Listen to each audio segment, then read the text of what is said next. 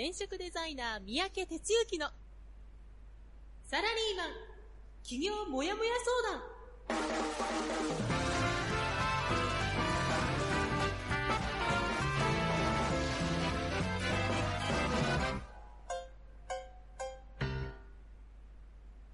自分に何ができるんだろう。何から始めたらいいの？この番組はそんなモヤモヤ状態のあなたのお悩みにサラリーマンの応援団長転職デザイナー三宅哲之がお答えするポッドキャスト番組です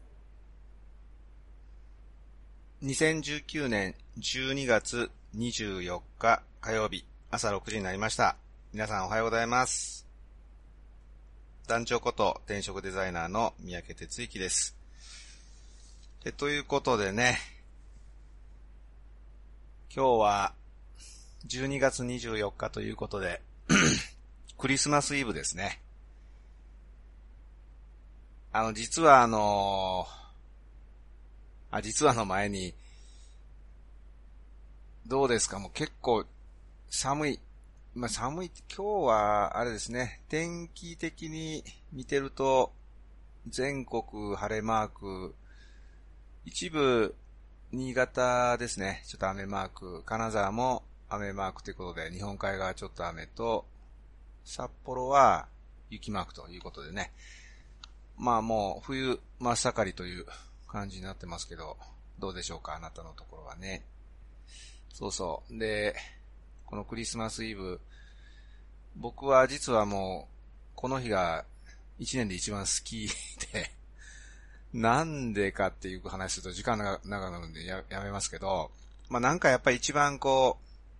う、うん、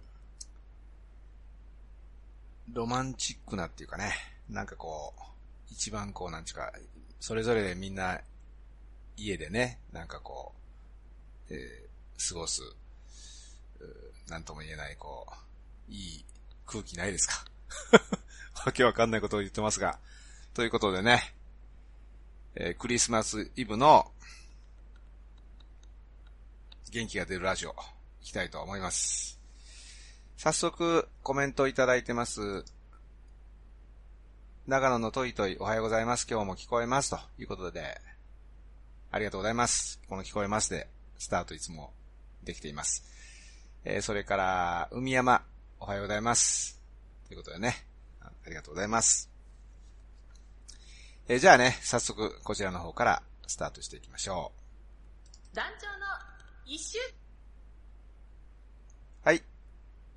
一週間ですけども、あれ？いけたかな？ちょっと今、音が途中で切れたような感じがしたんですけど、いけてますかね？えー、っとですね、先週は、17日の火曜日から23日の月曜日の1週間ということでね、振り返っていきたいと思います。えまず、17日は、えいつものようにラジオで僕の1週間がスタートしました。で、終わった後にですね、ホームページの制作セッションをズームでやりまして、で、夜、7時からでし、だったかな。あの、三浦半島の先っちょに三崎っていう町がありまして、そこで商工会議所さんの、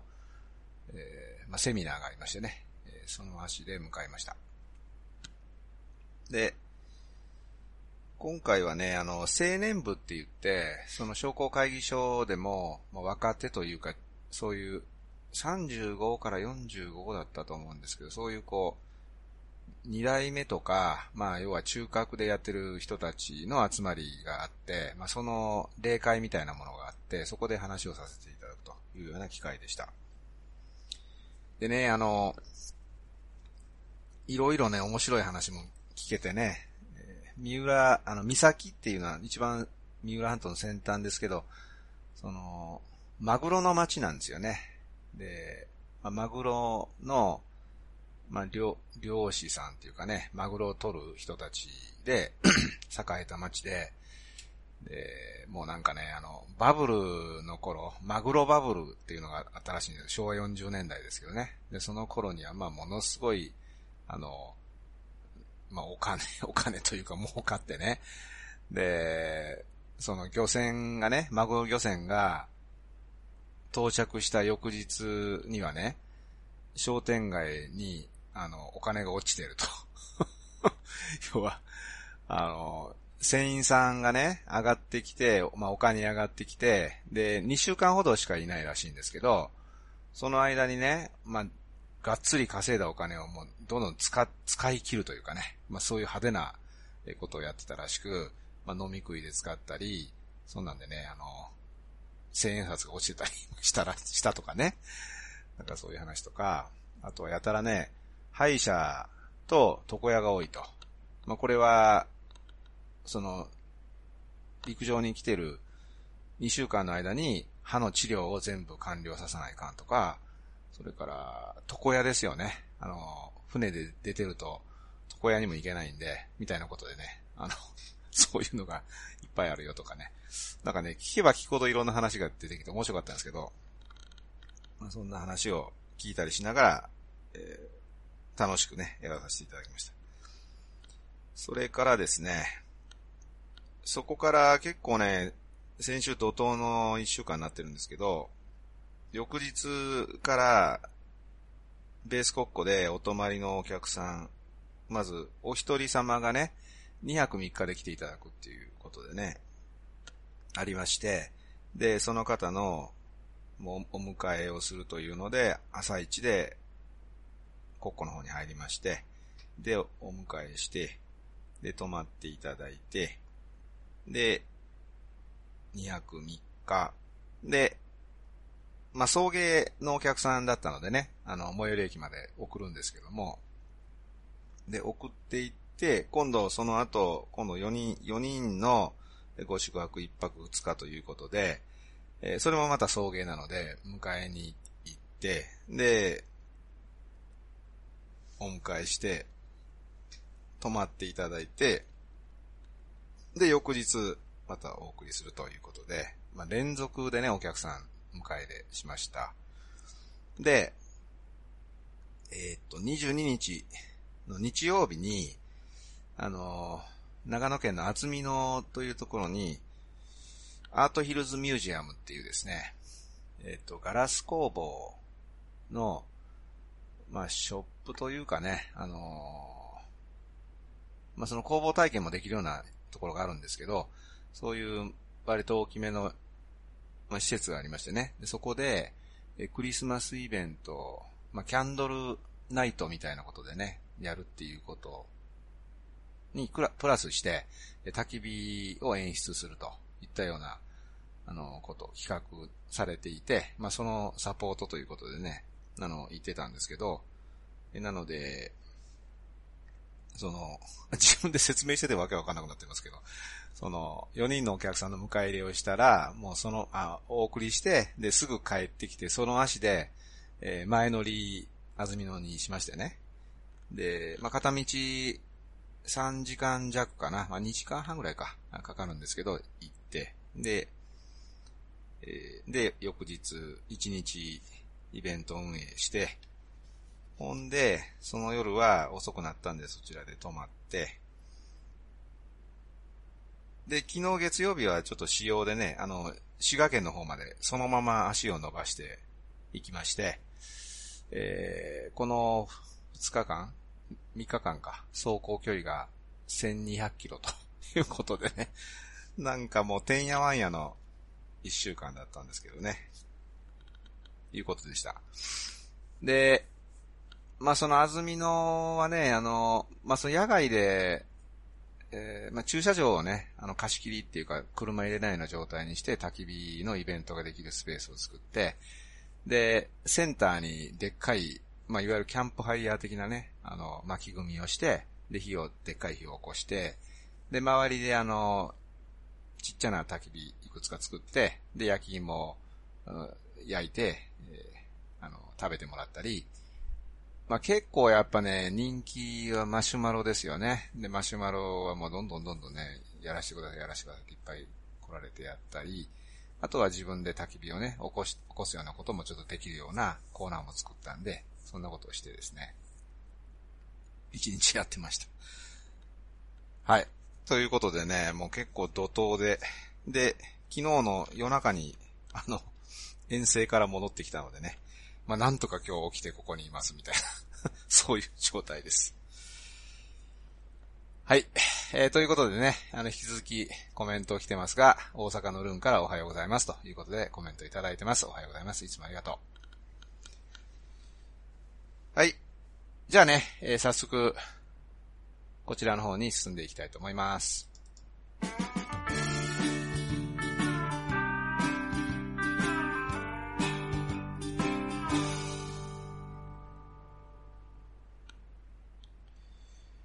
はい、えー、今日はですね、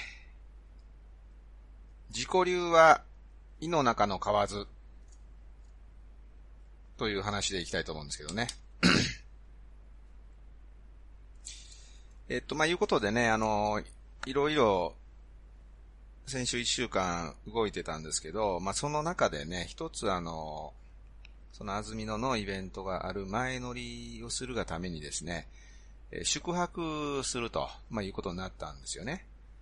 で、どこへ泊まろうかっていうことで、まあ、最初はもうね、安宿でいいやんとか言ってやってたんですけど、まあ、せっかく泊まるし、なんかちょっとこう、まあ、役に立つと言ったら大げさですけど、そういう泊まりできないかなということになり、それでね、あの、イベント会場がある近隣で、まあ、うちと同じような、まあ、ベース高校と同じようなことをやってるようなっていうかね、まあ、同じようなことっていうのはないんだけど、そういう宿泊施設っていうことで、あの、まあ、探したんですよね。で、ログハウスを14棟運営してるような、そういう場所がたまたま近くにあったんです。で、まあね、あの、まあ、嫁さんが見つけてですね、で、そこに泊まろうということで、で、泊まってきたんですね。で、まあ、要は、選んだ理由は、まあ、うちも、ログハウスの宿泊っていうのを、まあ、それがメインじゃないですけどね、焚き火があくまでメインですが、まあ、そういうこう、宿泊やってるとこもね、たまには見に行こうよ、いう程度の軽いノリでね、予約して行きました。そうするとね、そこでね、驚くような発見がたくさんあったので、まあそういう話なんですけども、で、こう、着くとね、まあ、ちょっとね、夜だったんで、あの、どんな状態かっていうの、着いた時はよくわかんなかったんですよ、全体像はね。だけども、その、まあ、管理棟っていうか、ご自宅兼管理棟みたいな、まあ、そこもログハウスになってるんですけど、で、行きまして、で、いくつかな、60後半ぐらいだと思うんだけど、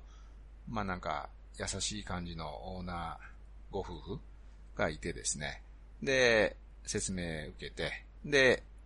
自分が泊まる、あ、こちらになりますんでって泊まるとこへ、まあ、行ったわけです。そうするとね、まずあの、建物に電気がついてます。で、戸を開けると、もう中あったかいんですね。要は中でも暖房がつけてあって、で、さらに、クリスマスなので、クリスマスの BGM が流されていて、で、部屋もなんかね、香りがな、いい香りが、こう、ついていると。いったようなことで、まずもう、行ったらすぐ使える状態。っていうか、迎え入れの状態ができてるんですよね。おー、すげえとか思いながら、で、そこからね、あの、やっぱ商売がいろんなとこをですね、あの、見て回ったんですよね。夫婦で。ほいで、まずね、そうだな、うんもう細かい話なんですけどね。入った入り口のところに、その、草履が置いてあるんですよね。で、その草履が置いてあるっていうことが、あの、わかりやすく置いてあるっていうことが、実はものすごく便利がいいんですけど、何がいいかって言ったら、車から建物の中に荷物移さないといけないんですよね。で、その時にいちいち靴を脱ぎはぎし、脱いだり履いたりしてやるっていうのは、結構大変なんですよ。なんだけど、その草履があることによってね、それに履き替えて入れ替えするっていうので、もう全然実は楽ですよ。とか、それから、あとはね、うん、まあ、やっぱこう水回りがね、まあ、特に嫁さんなんかは気になるので、いろいろ見てたわけですけど、付近がね、こう、まあ、大武器とか、そういう類のものが、すべてあの、使い捨て方式のものを使っているんですよね。で、そうするとね、あの、使う立場からすると、清潔感があると。で、提供側からすると、もうその、後のメンテナンスが楽ですというので、まあ両方にとっていいようなことであったりね。それから、あの、ゴミ処理とかっていうのがね、分別してくださいって、まあ、うちもやってるんですけど、で、まあ、いちいち、その、毎回来たら口で説明を、まあ、してるわけですよ。で、はいはいって聞いて、まあ、ちゃんと皆さんやっていただけるんだけども、やっぱ来た時にたくさんの説明を設備でしたとしても、なかなかこうね、いっぺんに入ってこないもんですよね。で、そこはどうなってたかというと、うん、この、なんちゅうかな、館内の案内っていう冊子みたいなものにはもちろん入っているし、あ、いいなと思ったのがね、冷蔵庫にね、こう貼ってあるんですね。あの、こういう、このゴミ、生ゴミはこ、こちらへ。で、プラ、プラゴミ、燃えないゴミはこちらへっていうのが、冷蔵庫にこう、ピシッと貼ってある。で、結局その、ゴミ出るって言ったらご飯の時が一番出るわけで、その、冷蔵庫のとこに貼ってると、一番目につくんですよね。だから、あの、見て、ちゃんと、まあ、やるでしょうということとかね。あと、そうだな、あの、コーヒーをね、自分で入れられるように、コーヒー、ペーパーってあの紙ありますね。あの紙と、それから、えー、コーヒーの、なんちゅうか、豆をすくうスプーン。あれがね、何気にこう、ガラスのこう入れ物に両方入れてあるんですよね。で、まあそれはね、嫁さんが真似したいってすごい言ったんですけども、なんか剥き出して置いてあるとか、なんかバラバラに置いてあるとわかんないんだけど、そうやって入れてあるととてもおしゃれだし、すぐ目について、すぐ使えると。豆さえ持ってきてもらったら OK ですよ、みたいな感じのことがね、あんまり言わずしてわかるとかね、いうこととか、で、僕目線で言うと、あの、まあ、薪ストーブっていうのがね、まあ、いわゆる、まあ、まあ、よ、暖炉って一般の人言っちゃうんだけど、暖炉と薪ストーブって違うんですよ。まあ、要は、その、薪ストーブがあって、で、それあの、自由にお使いくださいということなんだけど、その、1番から7番ぐらいの手順でこういう風につけていくんですよっていう一応こう、マニュアルみたいなものは渡してくれるんですが、その1番、2番、3番のあたりっていうのは、うん、最初に新聞紙をこういう風に用意して、その上に、あの、焚き付けって言って、木の枝みたいなもの、細いものを乗っけて、で、その上に薪、太い薪を乗っけて、みたいなところが前準備として書いてあるんですよね。で、実はね、そこはもうその、前準備まで全部してあると。だから、準備関係のところのステップはなしで、いきなりマッチで火を新聞紙につけたら、もうすぐ使える状態にまで準備がしてある。言ってる意味わかりますかね？わけわかんないこと言ってるかもしれないけど。そうするとね、あの、まあ、僕みたいに日常的にこう使う人にとっては何ら問題ないんだけど、初めて行って、うわ、これ暖炉すごいとかって思って使う人が、一からこう新聞紙のとこから順番にやっていくとね、結構大変だし、わかんなくなるんですよね。なんだけど、もうマッチ一本火つけてもらったらすぐつきますよという状態にもう最初からしてあるわけですよ。というふうにね、なんちゅうかな、あの、もう細部にわたって、本当に細部にわたって、お客さんが来た時にどうなっているとスムーズに動くのか、わから、わから、わかりにくいところがこう、クリアできるようになっているかとかね。で、もう一個は実サービス提供、サービス提供側、その、オーナー、管理人さん側からしても、できるだけ手がかからないように、かつ、うん、スムーズに動くようにっていう、こう、要するに、サービス受ける側とサービスを、提供する側の双方にとってメリットが出るやり方を、とても気配りや、よく、なんか効率よくっていう表現じゃなく、気配りがされてるように準備がなされてたんですよね。ほんで、なんか、うわ、すげえってもう本当に思って、ほんでね、まあちょ、ちょっとだけ話しようと思ってね、あの、お金の支払いの時とかに、えー、どのくらいやられてるんですかとかって、なんとなく雑談してるとね、なんと20年やってますと。この場所でね。っていうことだったんですよ。それでね、もうなんか、結構、なんだろうな。まあ結構やっぱ仕事目線でずっと観察をしてたこともあって、いやー、こりゃまだ全然あかんわと。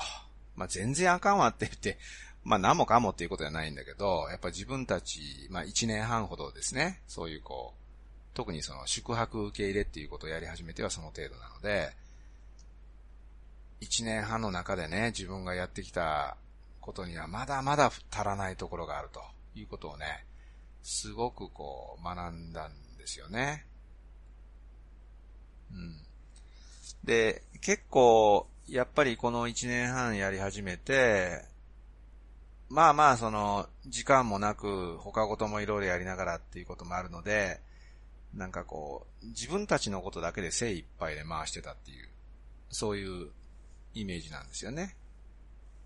なので、初めてね、まあ、同業他社っていう言い方はちょっと適切じゃないけど、同じようなことやってるところを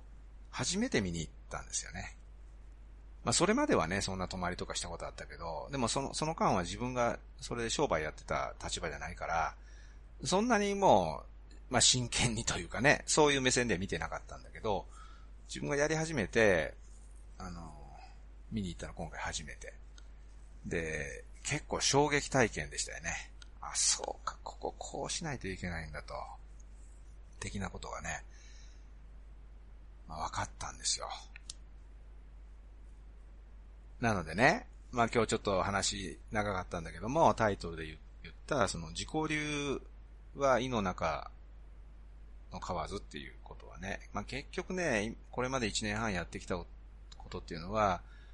自己流なんですよね。まあ、雑誌を見たり、いろんなことしながら、まあ、こう、後悔な、ああかいなと思いながら、まあ、やっていたわけですけど、まあ、結局その、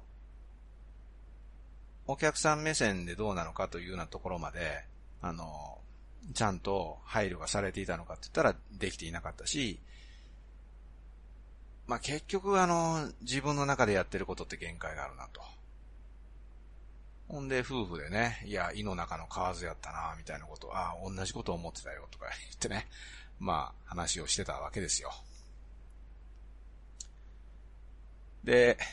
まあ、常々ね、これをあの、企業とかね、仕事作りということについては、あの、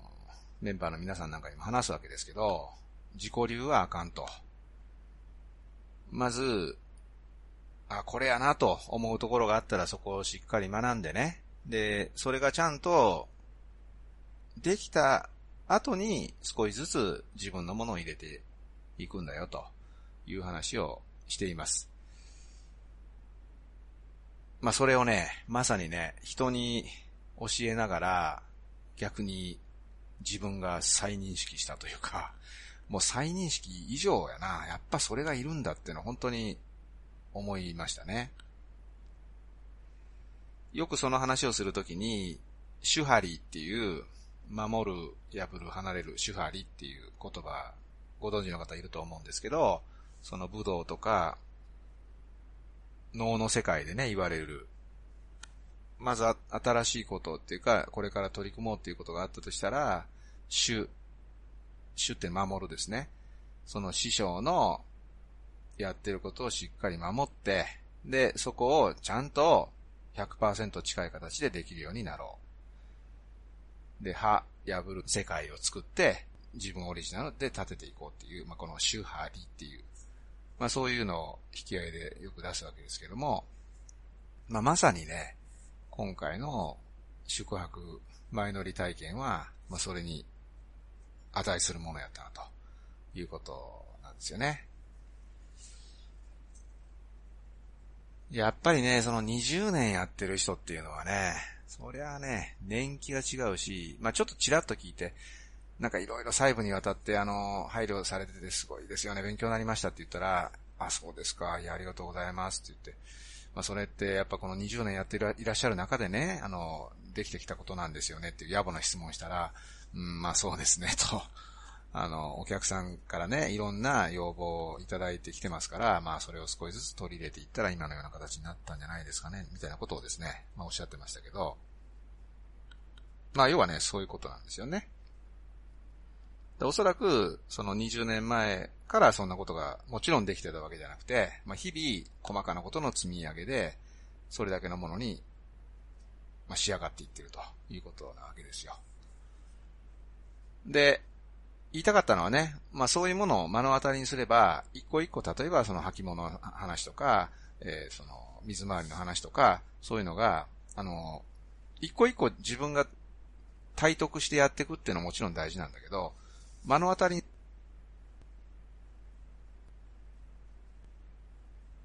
で、まあそうは言いながら、もうちょっとここがこうだったらさらにもうこれベストなのにみたいなところも見えてくるから、じゃあそこは自分として取り込んでいこうとかね。まあそんな風に思うわけで、まあ圧倒的にやっぱ近道進めるっていうことに多分なるわけなんですよね。まあ手な具合でね、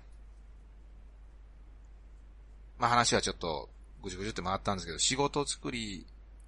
っていうやつも、やはりその自己流ではなくて、えー、そういうこう、死となるものを学んで、それを取り込むところから始めていこうっていう。まあそういうことが今日は話した、話したかったわけですよ。はい。ちょっとすいません。あの、あれかな。遠征疲れかな。頭がちゃんとま、回らずにまとまりのない話で恐縮でした。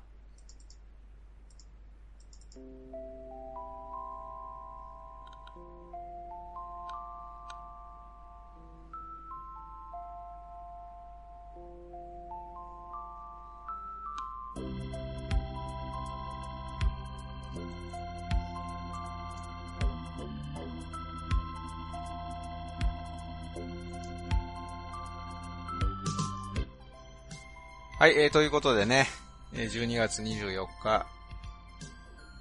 あと1週間というところまで来たところのですね、えー、放送でしたけど、今日も最後まで聞いていただいてありがとうございます。今、外見ますとね、えー、ちょっとこう、明るくなってきて、はい、今日は晴れということなので、まあでもね、外は寒そうで、あのー、うちの、まあ、自宅スタジオから見える外の景色は、高い建物がね、あの、ちょっと少し先の方にあって、その後ろがこう、オレンジ色でちょっと明るくなって、建物がこう黒く、で、窓が、あの、白く光ったような状態で、よくあの、漫画で出てくるようなね、なんかね、そういう風景でね、まあ、これはこれでなかなかね、あの、いい感じなんですけど、そんな感じで、えー、あなたの朝はどんな感じになってますかね。まあ、会社勤めの方はね、えー、今年はなんだ、20? 27日かな。まあ、ちょっとあの、長い、年末年始の連休が長くなるみたい、9連休なんですかね。いうことで27日、えー、今日含めて1、2、3、4日ですか。というのが、まあ一番多いパターンじゃないかなと思うんですけど、まあサービス業の方はね、まあそんななしでっていうことで、あの、お疲れ様です。ということなんですけどね。はい。いよいよ2019年も終わりが近づいてきて、まあテレビあんま見てないですが、たまに見ると今年を振り返る的なね、ものがどんどん増えていってますけどね。えーと、ちなみにですね、えー、年末年始このラジオ放送はいつも休みなく、あの、やってますので、もし、あの、休みのさなかね、あの、ご家族で、えー、過ごす時間大事にしてほしいんですけど、もし暇があったらね、聞いていただきたいんで、今度は来週が31日の大晦日になりますね。31日にやるのは、初めてかな。まあいうことでね、えー、それもやっていきますので、えー、よろしくお願いします。はい。で、スケジュール的に言うと、1月はですね、1月の10日から転職塾の活動は定例会がスタートします。東京の浅草橋の会場でですね、え、少し新たなメニュー入れて、あの、スタートしていきますので、ぜひ興味のある方は足を運んでください。それから、プログラム受講いただいている方向けの週末ゼミをですね、えー、1月の後半に開催しますえ。それから西日本関係ですね、関西、大阪でもやっています。えこれ1月18日やったかな。ちょっと手帳がね、今これ今年の手帳しか持ってないんで、あの、頭入ってないんですけど、いうことで、え東京、大阪と両方でやっていきますんでね、ぜひまた、あの、見て、見に来ていただきたいというふうに思っています。はい、えー、ということでね、今日はあの、なんか、無理くりコメントを求めるのも、どうかいなということでですね、あの、さらっと行きました。はい。まあね、朝なんでね、あの、気軽に聞いてもらうことを優先したいということだったんですけどね。はい。じゃあ、今日はこの辺でおしまいにしたいと思います。お相手は、団長こと転職デザイナーの三宅哲之でした。じゃあ今日も一日頑張っていきましょう。いってらっしゃい。この番組は、転職塾。サラリーマンがゼロから始める自分サイズ企業準備の学校。フリーエージェントアカデミーの提供でお送りしました。